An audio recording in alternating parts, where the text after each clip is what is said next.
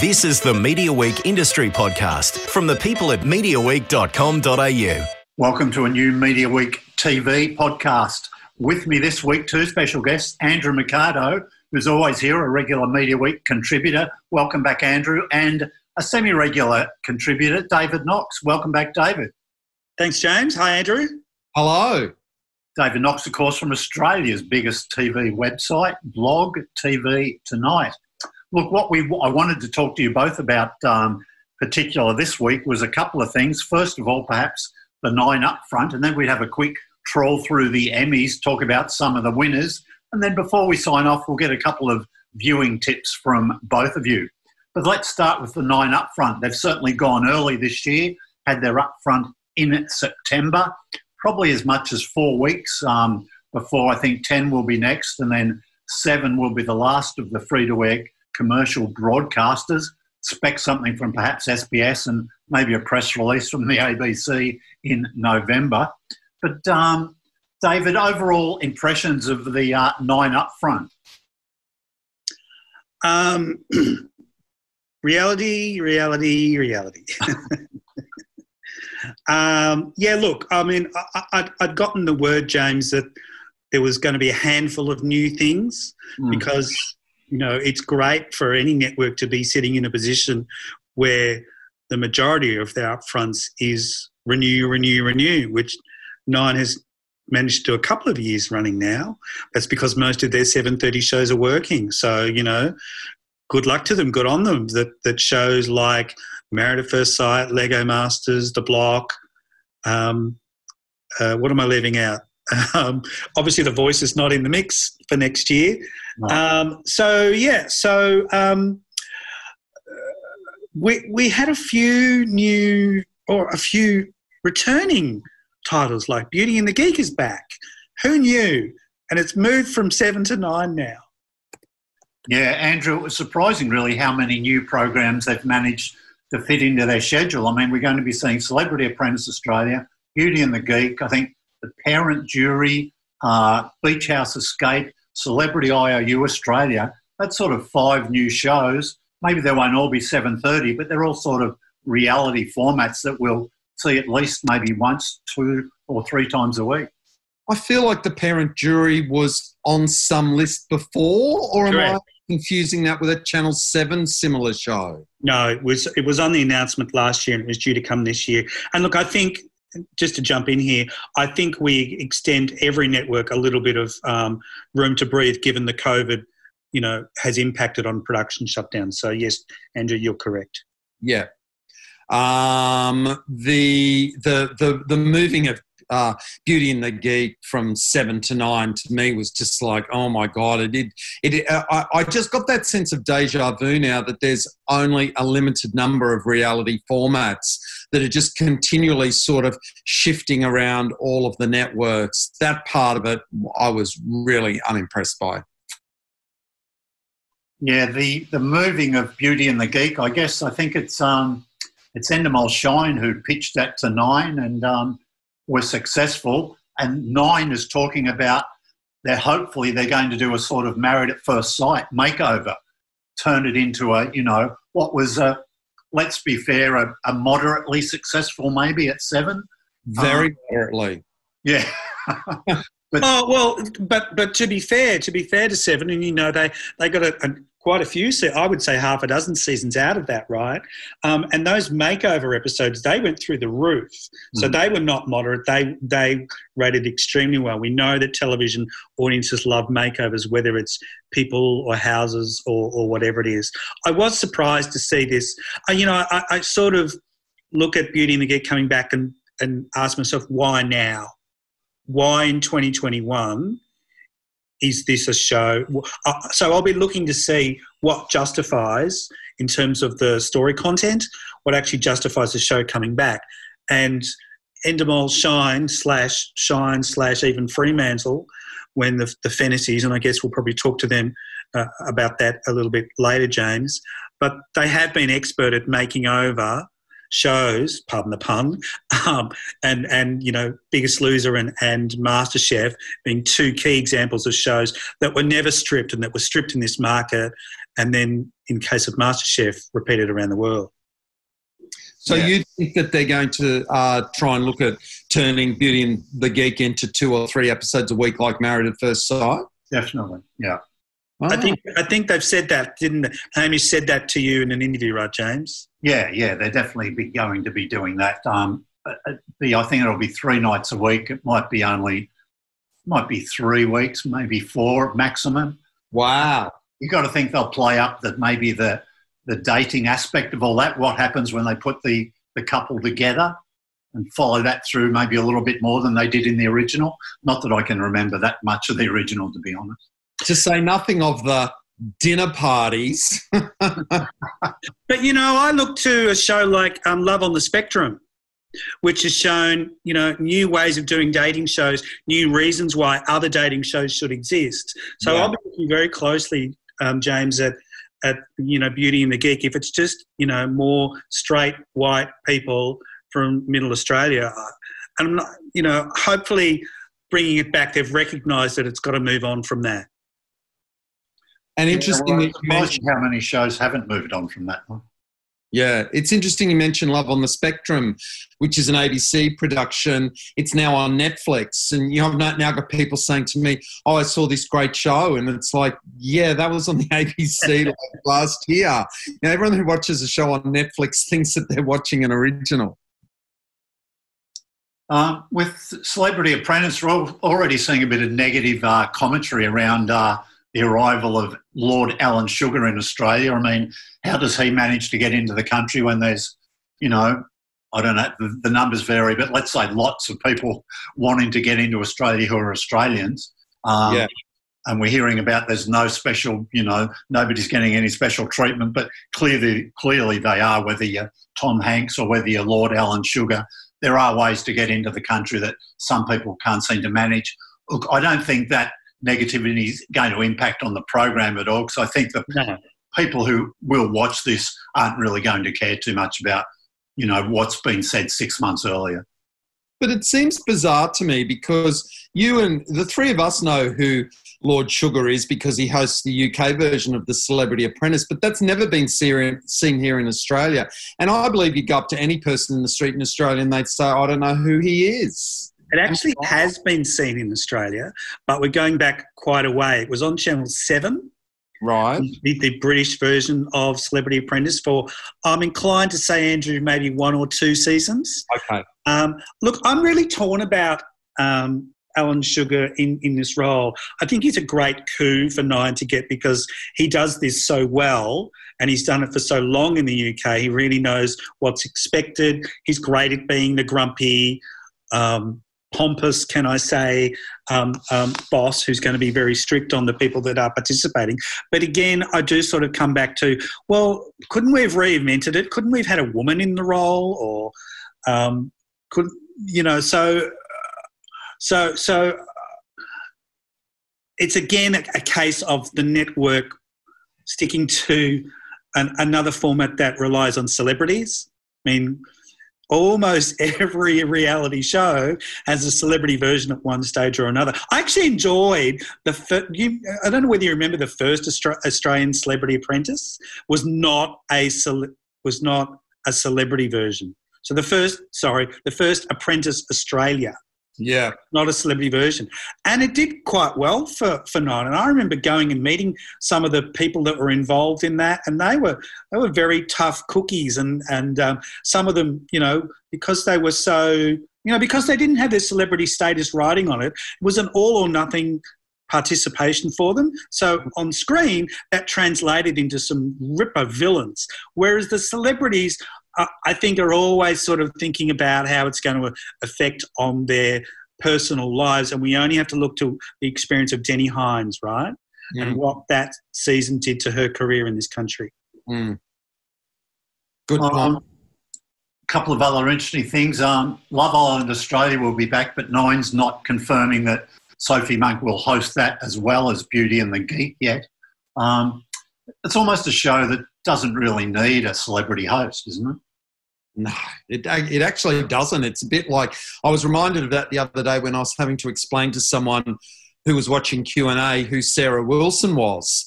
And I went through everything Sarah Wilson said. And I said, oh, by the way, she used to host MasterChef. And you forget that MasterChef had a host the first series, which they then abandoned. I think you're spot on. Love Island. Sophie Monk's uh, participation in Love Island Australia was minimal, to say the least.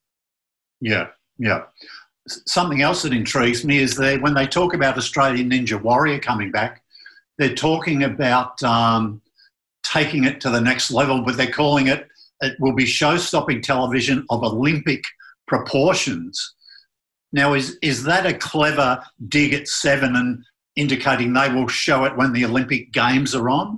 Oh, wow. Hence, show stopping proportion, a show stopping Olympic proportion.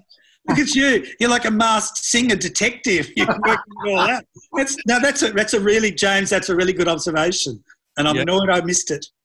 Yeah. Yeah, no, I can't imagine what else it really means. Because, um, yeah, yeah, unless they're going to have some former Olympians as part of the um, competition as well. But that's even more reason for putting it on up against the Olympics, perhaps.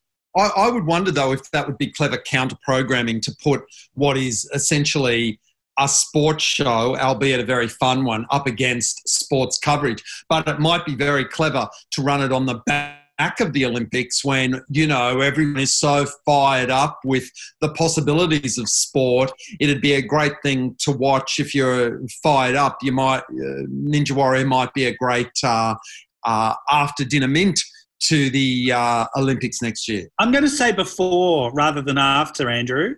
Yeah, right. I reckon you'll get fatigue after the Olympics are done. People think, oh, I'm done with sport. I don't anymore. Yeah, yeah. Whereas you put it before, maybe you can also have a little bit of undermining the kind of numbers that the Olympics may do because people have just had three or four weeks of ninja. Look, to run it against the Olympics would be a very bold. I mean, they've got to put something on, right? Yeah. Do you play dead? Do you just put repeats of something on or something that you haven't spent big coin on. Um, yeah, it would be a very, very bold and brave network to go, we're going to put sport against the Olympics. So has that ever happened? Have we ever had a network do that? I can't think of any. Well, mm-hmm. maybe not sport, but I mean, we're covering all bases here. So I'm going for for against the Olympics. Andrew thinks maybe after. David's going before. So one of us will be correct. All right. Listen, right. I love it. I love it. Keep now, the um, tip broad. I always say it was like, you know, last Friday I wrote, um, surely the Emmys has got to be about Schitt's Creek and Succession. a very, very, very broad tip, which proved to be right. The, the tip is keep the tip broad. yeah, absolutely. Um, travel guides is come. They've, now they've got a season of travel guides they filmed last year, which still hasn't been shown. Yeah. It's going to be shown in 2021. Um, the interesting thing is it's moving to 7.30, which sounds like a very sensible thing to do. It does, but although uh, it, that that's a move that hasn't really helped Todd Sampson's body hack, has it? No. no. I have a feeling it has been at 7.30 at some point. Mm. Maybe the first season? No? Don't think so, because it's only once a week. Um, so once a week, you've got to think it's probably going to be Wednesday nights because strict programming will go Sunday to Tuesday. Nine has sport on Thursday, so look out for it on Wednesday nights. Um, I wanted to get you both your opinions on the block as well. The numbers have been a little bit softer this year, as is the trend for all programs, of course, but there's been a few subtle tweaks. I don't like what they've done to, to, to some of the changes. And do you think it could come back again just without doing much to it next year? Go, David. Oh, I, I've got to put my hand up and say I just don't watch the block. I think it's great that people love it, and there seems to be an audience for it every year that waits for it, but I just don't watch it. Okay, so to clarify, um, I've been to the block. I did go during the very brief period in Melbourne when we were allowed out, and it was the only, really the only set visit I've done this year. So I have, I have seen most of the block finished. Um, I haven't watched much of the block. I've seen a little bit of it through Gogglebox. I did, you know, I saw it at the start. I always make sure I watch the start of, of, of, a new season like that. And I did have a look at Monday night when they had the block shut down, which was, look, which played out really weirdly. But I guess I don't know how you would do it otherwise, because if you think about it, you know, you had Scott Scott Cam saying, right, tools down, I'm shutting down the block. Big, big drama moment. Good on them. But then what do you do? You go, commercial break. Now we're back. I mean, how do you how do you adjust? So I'll tell you what they did in case you haven't seen it. Um, so the cast did go home for six weeks. Um, the producers, I guess, cleverly or maybe not so cleverly, depending on your view, got them to sort of submit a video once a week as a sort of a competition. So he, we're going, yes, you are going to see more of the contestants dancing, doing silly TikToky home videos. But you know, they've got to find a way to put some content on when they're not physically at the, at Brighton. But while that also took place, the builders, i.e., the professional builders, were continuing on the structure which was allowed under um, conditions. So it was kind of weird just to see it play out. Lots of sadness about, oh, we're shutting down. And then the builders are back, like almost five minutes later. I don't know how else you do that. I would have thought that that would have been a great cliffhanger ending for a yeah. night. We're shutting down, and then tomorrow you come back, and where have we been the last six weeks? You're saying they did it all within the space of one episode. Yeah, it was all in the one episode, Andrew. So it was it was really just kind of weird to watch because it made sense. Yes, we're shutting it down. Yes, it's a big moment. Milk it for all the TV drama that it's worth. Absolutely. But then, yeah, we sort of came right back and yeah, so to come back to your question, James, you're talking about 2021, right? Yeah. So we know it's in a cul-de-sac. Can't find where. A bit annoyed about that. Um, I presume it's going to be Bayside somewhere yet again because the councils in that area are conducive to the block. They like having the block. Um, so what are you? You're talking about the changes that they've made we've seen, I think, the Gogglebox. Sorry if I'm rambling here, but we've seen a few Gogglebox audiences talking about how annoyed they are that we're seeing um, emojis and TikTok dancing and that sort of stuff. Is that?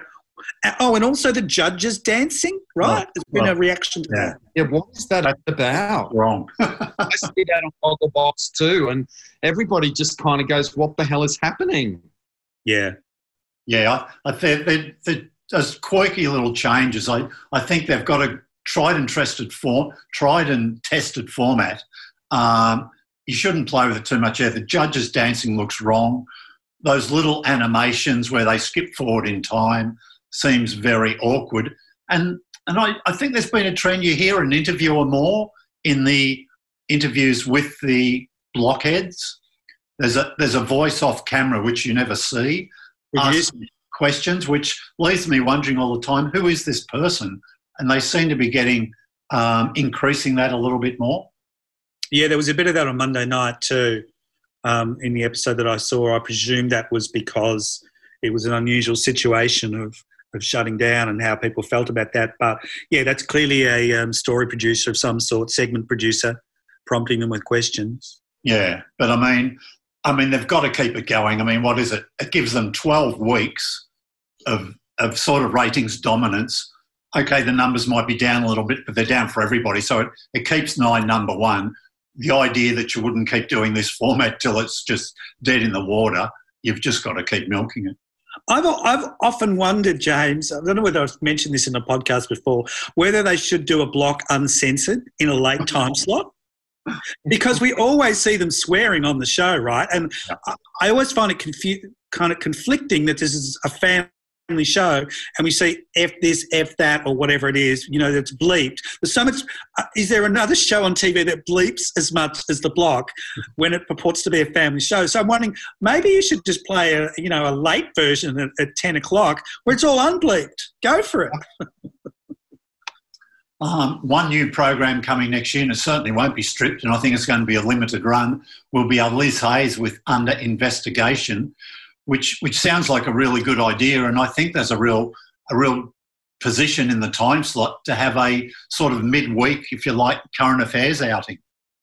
And do you think that sounds to that it's also uh, some sort of tie in with uh, formerly Fairfax newspapers, which are now under Nine's command. That that sort of investigation they're doing on 60 Minutes, where they do something in line with the newspapers, that that's or that's going to become part of Liz Hayes's new format. Well, I'm not sure how much they'd be involved, but they they can certainly use the newspapers to help promote uh, what they're doing. Um, whether they might have some of the you know, I think this will be heavily Liz Hayes, this program, and I'm, I presume that might mean we'll see a little bit less of her on 60 Minutes. That's what I was presuming, yeah. And they did announce a new, the, um, who's the, the cop who's going to be in there? Gary, Jubelin, yeah. Yeah, who last week was in the news as well. Um, yeah, I presume we're going to see a bit less of her on 60 Minutes next year. Yeah. I, I think Nine's seems to have been quite premature in announcing this new beach house escape format. There's a, a bit of vagueness about who's actually going to be making this. The, the format's been developed inside Nine. Um, we don't Nine really don't have their own production department to make a series, so I'm guessing they're going to have to engage somebody else to make it for them. Um, well, they certainly have had their own production unit that's done things like travel guides um, and a couple of other short run shows. I think was this. I want to say this time next year. Was that done by them or was that Warner's? Not sure. Don't remember. But but but yeah, they have pulled back on that unit. The other one was um, the chopping, not the chopping block. What was that other food show that they made? Plate. The hot plate. That was another yeah. one that was done internally by them. But that you know we're going back a couple of years now, and certainly there's been some staff changes. So um, yeah, they ha- they have pulled back in that area. Yes, yeah, but I, I like the idea of it. Um, uh, especially at the moment, everybody's dreaming of making their own sea change, getting out of the city, um, living the good life like Andrew Mercado is, you know, enjoying the richness of regional Australia. And I, I think a show like this could work very well. So does that mean two renovation shows? Yeah, well, I think, to me. I think Beach House Escape will be quite a short um, season. Mm. You could certainly do Beach House Escape at the start of the ratings year, um, trading off the back of summer. It, it, it works. Uh, you know, if the blocks the last half of the year, you could definitely put another Reno show in the first half of the year. Yeah, they did that once with what was that other show that Shaynna was um, involved with? That was a uh, where they were getting people. Remember, they were buying buying houses blind. What was that one? Oh yes, um, that was a short run. Well, did it? Yeah. Property show. Yeah. Um, but yeah, look, a lot of people have said, why doesn't the block ever do a beach house? And yeah, the producers- I say that all the time. I always say, why don't they do it on the Gold Coast? To me, the Gold Coast is screaming out for a, a, a tradie uh, come surfy show like that. But, you know. Well, Seven tried that last year. They did. yeah, Buying Blind, I think was the name of that. Yeah. Yeah. But at least, James, we get a new drama from Nine next year. Can we talk about that one? Amazing Grace. Yep, go. Yes, so there were Kate Jenkinson and um, uh, Thornton. Just, I presume that means you know the prospects of sea change coming back are not looking good. Um, but it's good to see this. It's good to see a new drama being announced because because it was the only scripted show that I could see being announced on the slate, and and I would just as an adjunct to that, presume that we, we have no decision on Halifax yet because it's still on air to yeah. the network to see final numbers. I also think they need to see international sales for Halifax to, to justify um, going back. And, and just on that, I'm, I'm watching Halifax and I'm, I'm really impressed with how it's holding up. Yeah, it holds up really, really well. And also, I noticed the ratings are holding up week after week too. There's an audience watching it, and they're they're, they're tuning back in every week. Yeah, that they're really drawing out that sniper storyline, though, aren't they? I mean, how good are these cops? They can't catch me. well, no, that's because it's well, yes, they can't catch him yet. It's been revealed who he is now. If you're yeah. up to date, um, but I've watched, I think, six episodes, and it's holding my interest. So yeah, yeah, I'm with you. Yeah. Um, the new the new drama sounds a little bit to me, love child slash call the midwife slash offspring. Slash offspring. Yeah. yes, Andrew. Yeah. And uh, since you've mentioned uh, Call the Midwife, I must say I've been particularly enjoying the Call the Midwife spoofs they've been doing on Micallef's Mad as Hell. I don't know whether you've noticed that. He's now how he sort of sends up ABC promos and they've been doing Call the Midwife and it's been recurring and it's been getting funnier. I have seen those. They're very funny, yes. Yeah. But back to Amazing Grace. Do we think that Nine will meet their uh, drama quota? With, there are no drama quotas. Uh, that there's well, none this year, and there's no talk yet of 2021. Yeah, that's true. Look, the screen producers, James, as you know, have been very vocal about we need the, we need confirmation that the quotas will be back for 2021, so we can get filming now. Yeah. Yeah, I'm sure they'll be fine with those two series, that and Doctor Doctor, which interestingly they are put amongst their new programs in their release information. Um, so maybe they weren't uh, expecting that to come back, then they decided to bring it back. But they're going to have, so both their dramas will be medical dramas. And also, they, hmm? they uh, announced Dr. Doctor, I should have remembered, they announced that some time ago that it was returning. So, okay. Um, yes, so they'll have Doctor Doctor and um, Amazing Grace, which there've been a number of shows called Amazing Grace. I don't know in Australia, but certainly overseas, it's you know it's an obvious title to go for. Um, so, but maybe maybe we'll get news on Halifax before the end of the year. Yeah, I would imagine Halifax won't be back till 2022. Yeah, because it's quite a big job to to produce that, and um, if they're not going to need it for the drama, they can just commission it make it next year, screen it in 2022. But to come back to that drama, let's presume the drama quotas are in place. Do you meet your quotas with um, Amazing Grace and Doctor Doctor? I would suspect not. No. Which you know we do look to Nine having used quite a lot of New Zealand content yeah. uh, in the past, so we look to see where they go next year. Sure, and also with uh, it's going to be made by Playmaker Amazing Grace, so David's uh, Maher and Taylor are both quitting the business, but they're apparently still associated with this program. So I'm not quite sure how that works. Um, the so that's sort of nine. I guess there's a, as I said at the start, there's a fair bit of um, fair bit of content. They sort of released how these shows are going to roll out across the year. The, so they'll start off as they have every year with Married at First Sight go into, um, I think, Love Island Australia. It's going to be the second series up. And um, then into Lego Masters, uh, Celebrity Apprentice, uh, Parent Jury, Beauty and the Geek, Travel Guides, Beach House, um, Celebrity IOU, Ninja, and then going to finish off the year with The Block. And so you're ninja late then. can we talk about Celebrity IOU for just a second? Yeah. Now, see the promos for it. Is celebrity is Celebrity IOU the American series we've been watching? Is that always about house renovation, the IOU, or can it be about anything? Good question. I'm just assuming it's a renovation, but um, it seems I, I, it's a reno show whenever I see the ad. I'm inclined to say you know, thinking back to things like, you know, those domestic blitz sort of shows, it's Reno Plus. So there oh. might be a bit of pampering and a bit of lifestyle things that go on to improve your life and, and make you feel special as well as the physical renovation. That's what I'm inclined to think, but I haven't seen enough of it to really answer your question. Yeah, okay.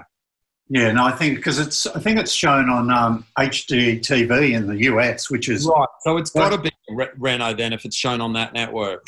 Yeah, so I think it's always a, a home renovation is involved. Um, anything else sort of there you wanted to mention about that um, before we move on? It's um, I, I would have liked to have seen more entertainment on the slate. You know, we've got a lot of reality. We've got you know too scripted, yeah. but I just feel like there's not much, there's nothing in the light entertainment space unless you're quantifying some of those shows as not being reality and being light ent. But, you know, there's always an elimination and a celebrity somewhere along the way, isn't there? We can maybe say that Travel Guides is a bit of fun.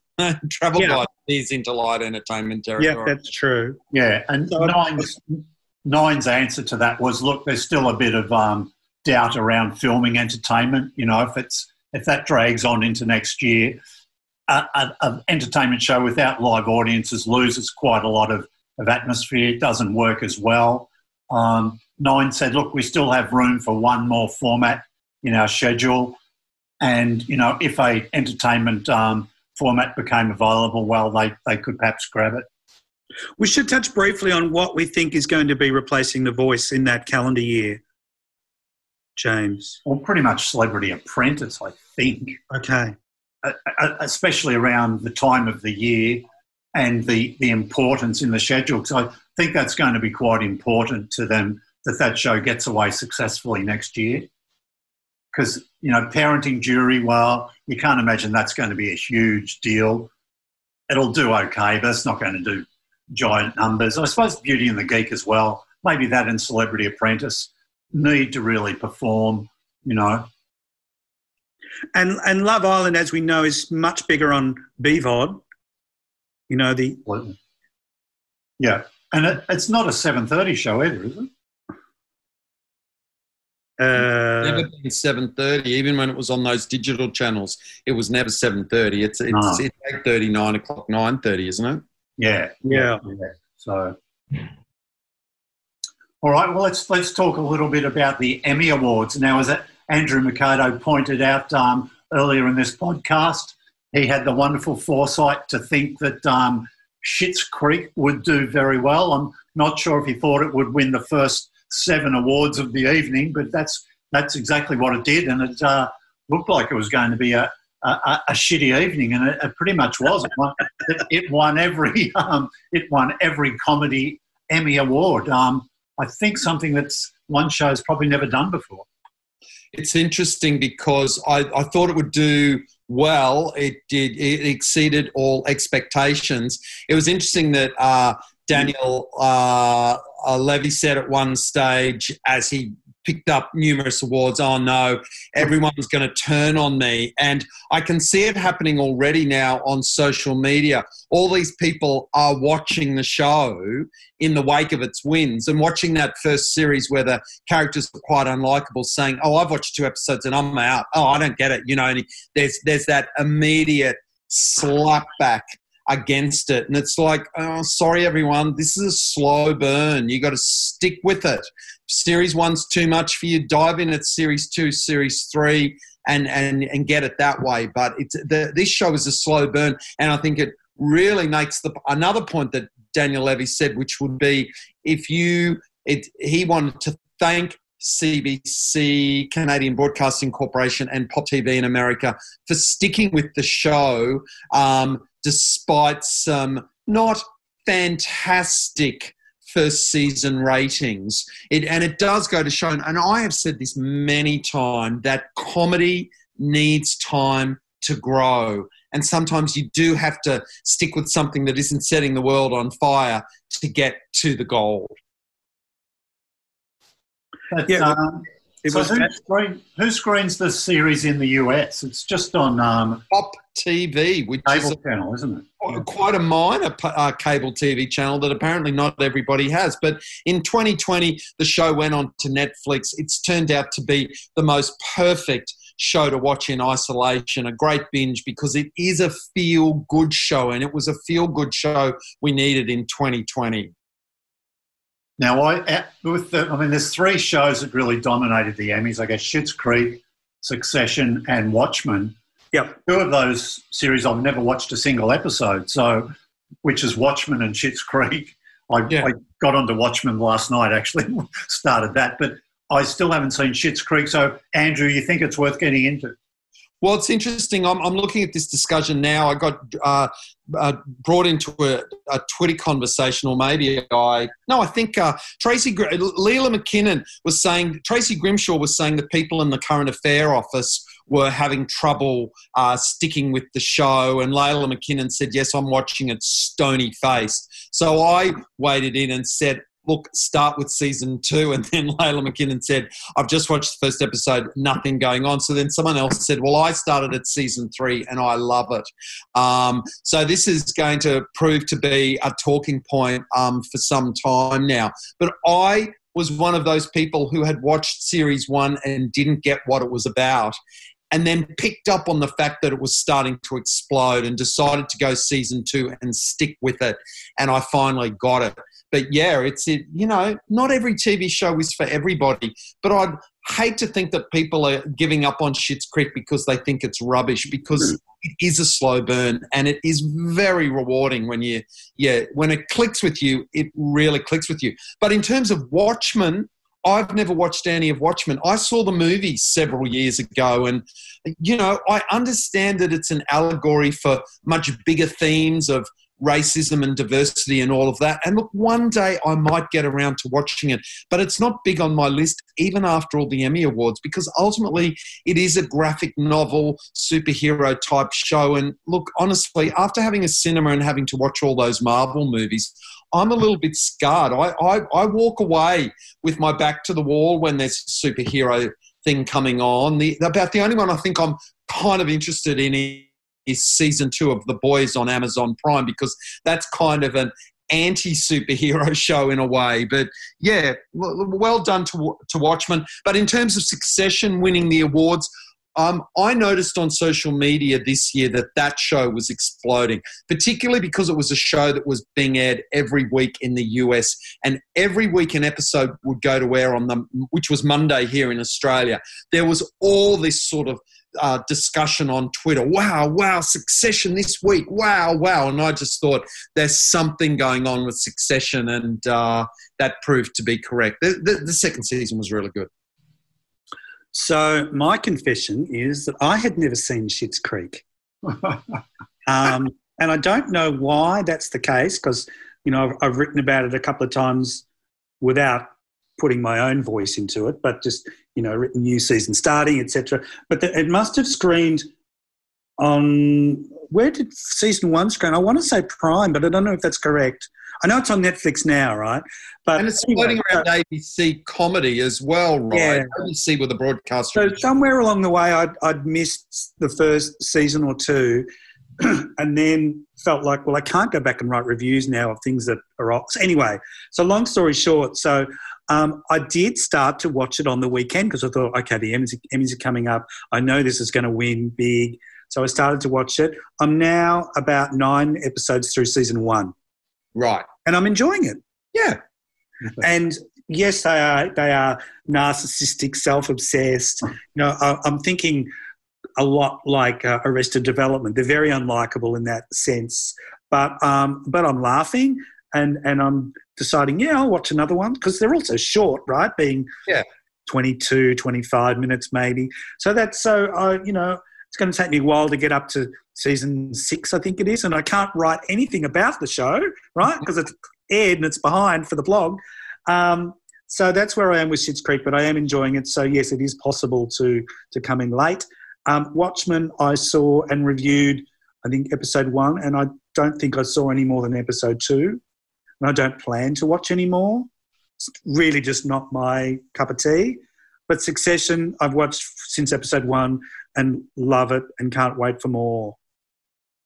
It's interesting how you look at these shows. You look at Schitt's Creek, and then you look at Watchmen, and then Succession did well. I sort of get Succession, but makes you think about the sort of people who vote for this. I mean, I'm guessing Schitt's Creek might have been helped by a by a wave of um, celebration of the final season yeah. and that final episode. So it was it was the right time. Watchmen, I'm not quite sure why that's done really well now, but, but I'm guessing its popularity has, has maybe something to do with it. It's quite a big show, I guess, for um, for it's an HBO original, isn't it? Am I right? It's it's H yes, it's HBO. We do we do, I guess we do need to acknowledge these Emmy awards are the first awards since Black Lives Matter, right? Mm-hmm. So it was it was the most diverse wins that I can recall in terms of yeah. the the uh, black shows with black black cast and LGBTQI representation in Schitt's Creek, in RuPaul, and RuPaul ticks both those boxes. Let's be honest. So it was the most diverse, and we certainly saw Euphoria as well. Euphoria with, uh, yeah. With all those themes and Zendaya winning, which was a surprise. You know. Even to the point, and Andrew, you might have noticed this, that with the in memoriam segment, which you know I always want to see. We finished on Chadwick Boseman. Yeah. After Kirk Douglas. Now, in my book, I mean, I know Kirk Douglas has done more films, far more films than he's ever done television. But come on, he's an actor who was 100 and how old when he died, right? Yeah. And Chadwick Boseman has done a, a couple of television shows. I just thought that was an editorial decision that surprised me. It surprised me. But I guess the a, a surprise death has more significance than a than someone okay. who ends yeah. their life naturally, if you like it. Yeah, yeah, yeah. Fair comment. You know, um, almost, almost despite their sort of um, their their you know library of work. There's that there's that cultural thing around Chadwick Boseman as well, and that Black Panther was a movie that meant so much to uh, so many people because it was the first time they'd ever had a black superhero, and then he dies before they can even make a sequel. It's such a tragedy. Yeah, again, such a great film. But you're right. This is Emmy Awards, and where we're talking about movies. I, I hear what you're saying. Yeah, yeah. But it comes back to the point I'm sort of making, and James, maybe this goes to why Watchmen was such a big win was that there is a feeling in America that we need to address an imbalance that's been going on in Hollywood for years. So yeah. I think we saw that play out. Sure, sure. Um, I guess mental health got some acknowledgement too. With um, I know this much is true that amazing performance from uh, Mark Ruffalo, and uh, gee, what what a great speech he gave at home, um, sitting on the couch alongside his. I think it was his wife. Mm. Did anybody did anybody finish watching that show? Not me. Well, the, oh, you mean the Mark Ruffalo show? No, I didn't finish watching it either. Uh, this makes me really want to think. Well, maybe I should toughen up and and revisit it. And it's I a shame because in his speech he was saying it's such an important show, and I do support important shows that you know shine a light on topics that are that are uncomfortable and that we don't like to deal with. And you know, it was a show about mental health, and you're right, it's a show that we probably should be watching through to the end. But it was tough viewing. I think he was always going to win that category, uh, uh, you know, acting in two roles, an amazing performance. So I don't think Hugh Jackman was ever going to win win that category, even though as a production, Bad Education obviously beat. What's it called? I know what. Oh. I know this much is true. Thank you. this much is true. Yeah. Yeah. Yeah. Yeah. Well, it's good. So yeah, it, um, at least Jackman got the acknowledgement of being in the. Was it the best movie it won for or something? So won the best telly movie. Won the best telly movie, yeah.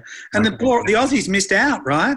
Uh, uh, certainly on on Monday, the Aussies missed out. We know that um, Greig Fraser, I think his name is, is won the cinematography award for Mandalorian in the Creative Emmys. But so many Aussies nominated, and they all missed out, which was a shame. Well, look, I think that, I think we as Australians should say that this is the year of Canada. Uh, the Canadians probably won more Emmys uh, than they've won in the last seventy-two years just for one show, Schitt's Creek. So, you know, as as someone that uh, is with Canada under the Commonwealth nations, well done to Canada. This was your year. Yep. Uh, long live the Commonwealth. That's what I say. Yeah. Hey, listen, um, Julie, Julia Garner was a worthy winner in Ozark, but I, I would have loved so much for Sarah Snook to win win that award. Yeah. And it was interesting to see her the morning show get an award too for um, Billy, Billy Crudup. Yeah. yeah. That Apple platform um, launched in much fanfare, but gee, there haven't been really many programs since the morning show that have captured much, uh, have really appeared on anyone's radar. Yeah, yeah, true. Um, the other th- interesting thing I'll say about the Emmys, which I watched from beginning to end, and I actually really enjoyed it. Whereas sometimes in other years, in the three hours, I start going around cleaning the house while it's on.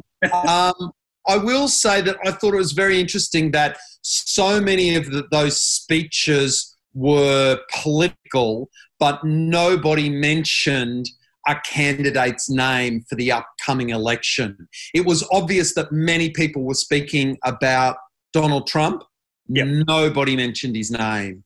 That it was, you know. Yeah, the only I think the only one who did mention his name was um, uh, Jesse Armstrong for winning in succession when he said, "I want to unthank Trump." Oh, did he? I did. Yeah. Wow. Okay. Yeah, I think that he said, "I want to unthank Trump. I want to unthank media moguls. I want to." It was very unique um, um, uh, speech. I thought that um, it was nice to see that they embraced you know, frontline workers, and you know, we had farmers, we had yeah. nurses and doctors, and I think even a truck driver at one stage. UPS um, driver, he was great. Yeah, yeah. So that was. I mean, that was. It was. What I liked was that the overall production um, wasn't all one way. It wasn't all let's just sort of all do it from the Staples Centre. Let's not all just do it from Zooming. Let's just not all have celebrities in in the room. Let's you know let's shake it up a bit. And this was the right year to do it with the, with those, as I say, those frontline workers and those quote unquote ordinary Americans announcing awards. I, I wouldn't want to see that every year. Yeah. But I thought it was really well done. And I was reading how they um, got each, you know, when they filmed those those segments, they asked the people to then read each winner. They like they did five different endings so that they could play the right one. And David Letterman, oh my God, well, it's like Santa Claus had stepped in. but he was great. He was really fantastic. was funny. Yeah. You know, look, I loved the whole production. Um, you got to think, hopefully, we won't see one like it next year because it'll mean we're all still living under this terrible um, um, pandemic. But um, I really liked the format. And when it finished, I thought, oh, God, it's over already. And, and I was surprised to realise it'd actually been three hours. But I love people seem to have more involvement. I love that nobody could get played out. They got to finish their speeches, and they still managed to bring it in on time. So, I and really also, I found it fascinating that, you know, every time we saw someone in their house or their party, some of them were dressed casual, some of them were dressed up. Some of them were on the, la- the lounge with their wife, some of them were there with their, their co workers. Yeah. I found that side of it really interesting. Yeah, no, it really humanised the whole thing. And sadly, it was the equal lowest ratings ever. But you know, those award show audiences have been trending down for a while, so I don't know if we need to read too much into that. Yeah, look, that that, that sort of wraps up the Emmys pretty much. And look, before we wind up today, just a couple of uh, viewing things uh, that I'll, I'll get both of you to comment on. I might start off. I think last time I spoke to Andrew, we talked about Des, the um, the three part uh, British crime drama that Stan had bought. I don't think we'd watched it at that stage, but I went and sat through all three of them. I've got to say, gee, I was really blown away by it all. I thought it was so good. I really enjoyed it. I think it's a it's virtually an acting masterclass. David Tennant is so good. His co-stars in it are just brilliant, and it's really worth watching. There's sort of no mystery because we find out right at the start what happens. Um, it's not a spoiler to say he's sort of arrested in the first couple of minutes of, of the show. And but it just plays out the police investigation. It's just fantastic viewing. So I liked it a lot. My other viewing highlight is also connected with David Tennant, but it's um it's a program called uh, Stage. Stage, yeah, yeah, which is actually David Tennant and his sort of good friend and fellow actor Michael Sheen, and they sort of they they um, Tennant convinces Sheen to um, audition or not, no, to rehearse a play via Zoom. And it's, it's sort of interesting. I've only seen one episode. There's not a lot of laughs. The reviews have been really strong, but I'd like to see a few more laughs, and, but I'll certainly stick with it. But after one episode, can I say David Tennant isn't, isn't as good playing himself as he is playing other characters? Uh, this was what we should mention is this was done in lockdown, right? And I think right. it was. I, am not sure whether they were actually going to. I don't know whether it's art imitating life or I'm just confusing the whole synopsis.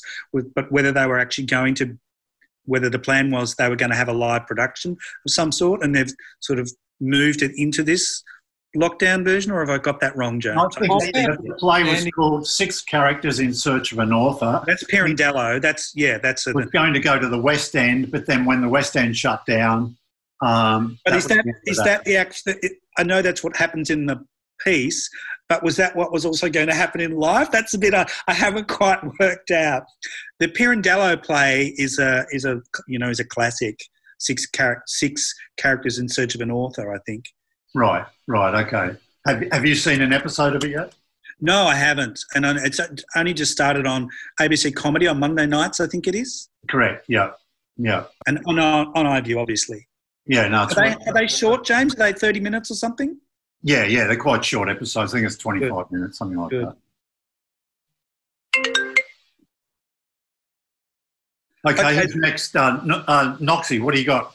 Okay, so um, my current favourite show is Lovecraft Country, which oh. um, has now screened about five episodes, I think, on Fox Showcase. Um, I mean, this is just groundbreaking stuff, and it's it's probably going to be right up there on my my 2020 favorite shows of the year um, because it's just so oh, it's every, every episode is so different. Like it's a it's a civil rights story filmed in or set in the 1950s um, with African black African American um, actors and characters. Um, and I think creators as well, and it's a it's a riff on or a, a new take on the stories of uh, written by Lovecraft as an author, and I'm not I'm not familiar with his sort of fantasy cult um, books that he wrote. But what I got to say in watching this is that even though it's about civil rights, every episode takes such a detour.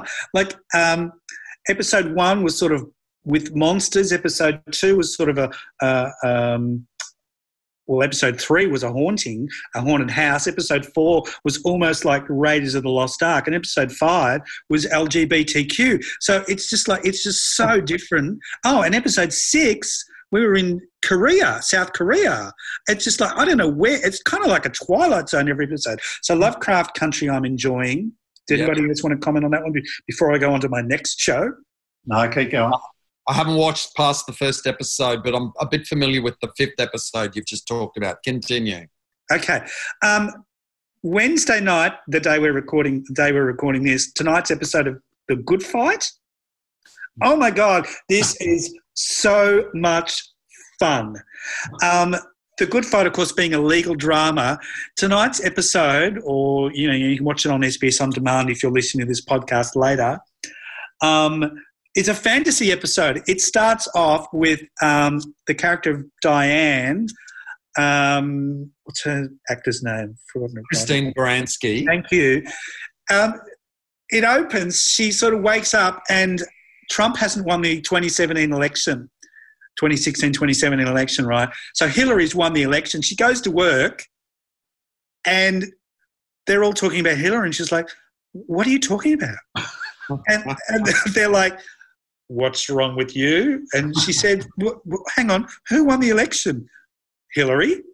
Uh, and this has been like this has been like three or four years this has been going on and then and then she's trying to, to explain herself and they go she says oh i had this i think i just think i woke up from this dream that donald trump won the election and and, and then they say to, her colleagues say to her well where were the obamas the whole whole time and she says oh I had an overall deal with Netflix, as if like this is just so bizarre. And then here's the kicker: is the other the, the episode the episode she's she's in. She's told she has to represent Harvey Weinstein. Oh. And she's like, oh my God, what the hell? And they're like, what's wrong with you? He's a fantastic producer. He's done all these shows. It's a great episode. I loved it. So I'm watching that. I'm watching Wentworth. I'm watching Gogglebox, Halifax, a few other things as well. Andrew, over to you. Okay, so The Duchess on Netflix. Um, I had uh, girlfriends come and visit me on the weekend, and we binged the whole thing. It's hilarious. Um, so I highly recommend that. Uh, I'm pretty uh, interested to see the Lindy Chamberlain special on 10. I think it's almost the definition of irony that in a year where we dragged Joanne Lees through the mud again in Murder in the Outback, which was widely condemned by Media Watch, yeah. that we're now accepting that Lindy Chamberlain after 40 years is innocent and it's about bloody time. The other show that I want to mention is that The Heights is about to finish on ABC, and the last episode ended with the most shocking development that has just left me heartbroken, and even more heartbroken now that the show's coming to an end, and this could be the end. Uh, it's been such a beautiful show this year. It's been such uh, been so lovely every Thursday night, just one half hour episode, and I'm always sitting at the end of it going, wow, that was so well done. So very sad to see the heights end. And my Media Week column this week, James, I'll be talking about one show and one show only and explaining why it's either the best show of the year or the worst show of the year. Oh, to be oh. advised. Well, that's a teaser. Ooh, now I want to think. I want to guess.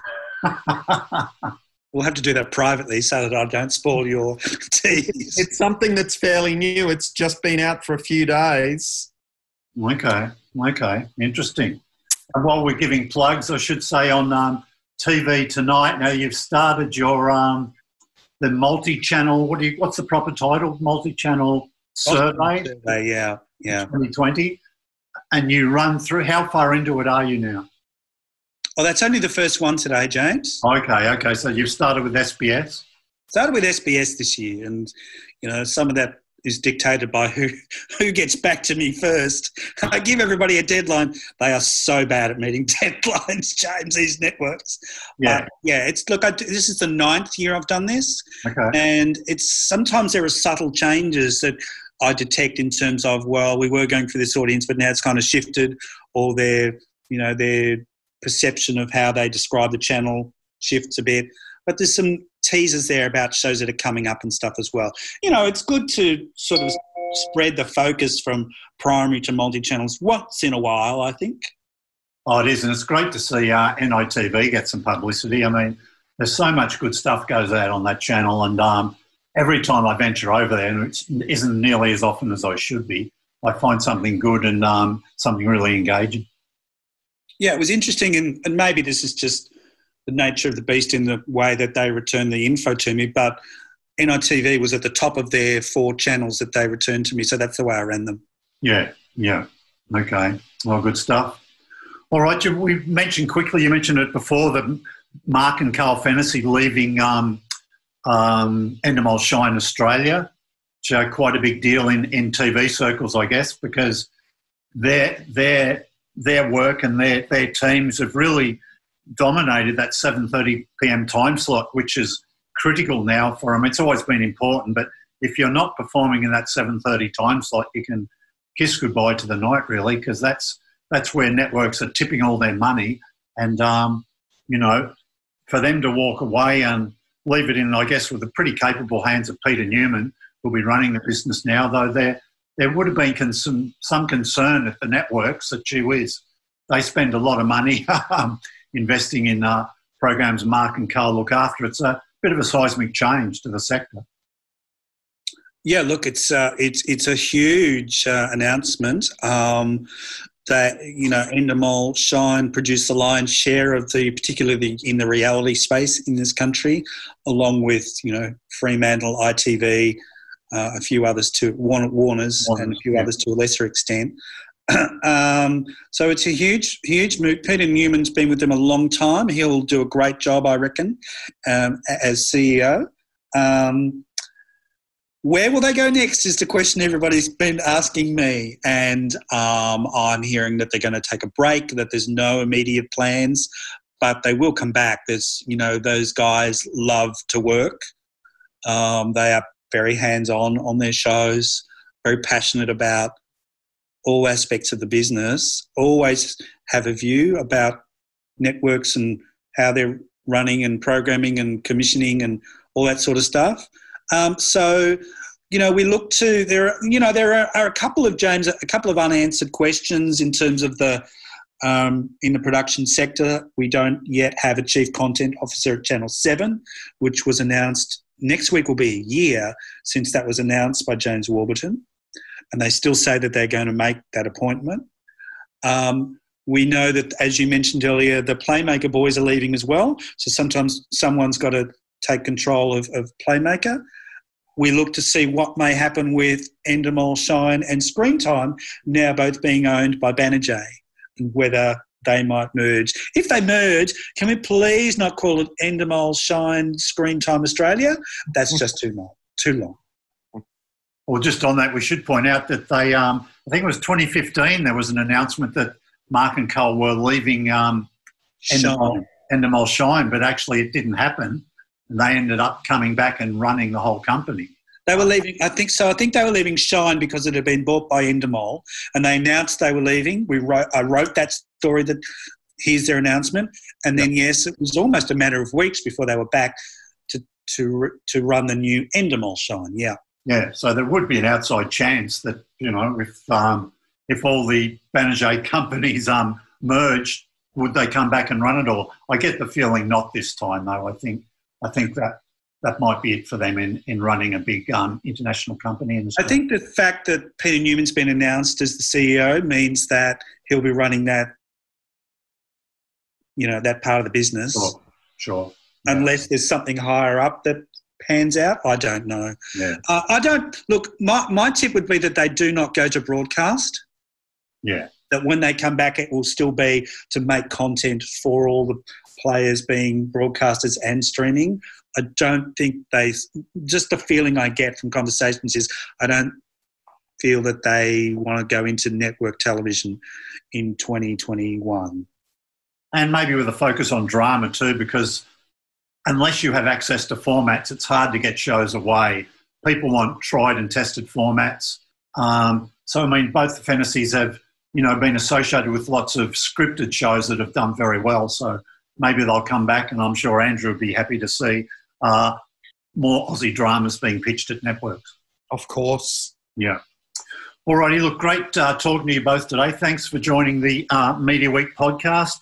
David Knox, tvtonight.com.au, um, an essential place to visit at least once a day.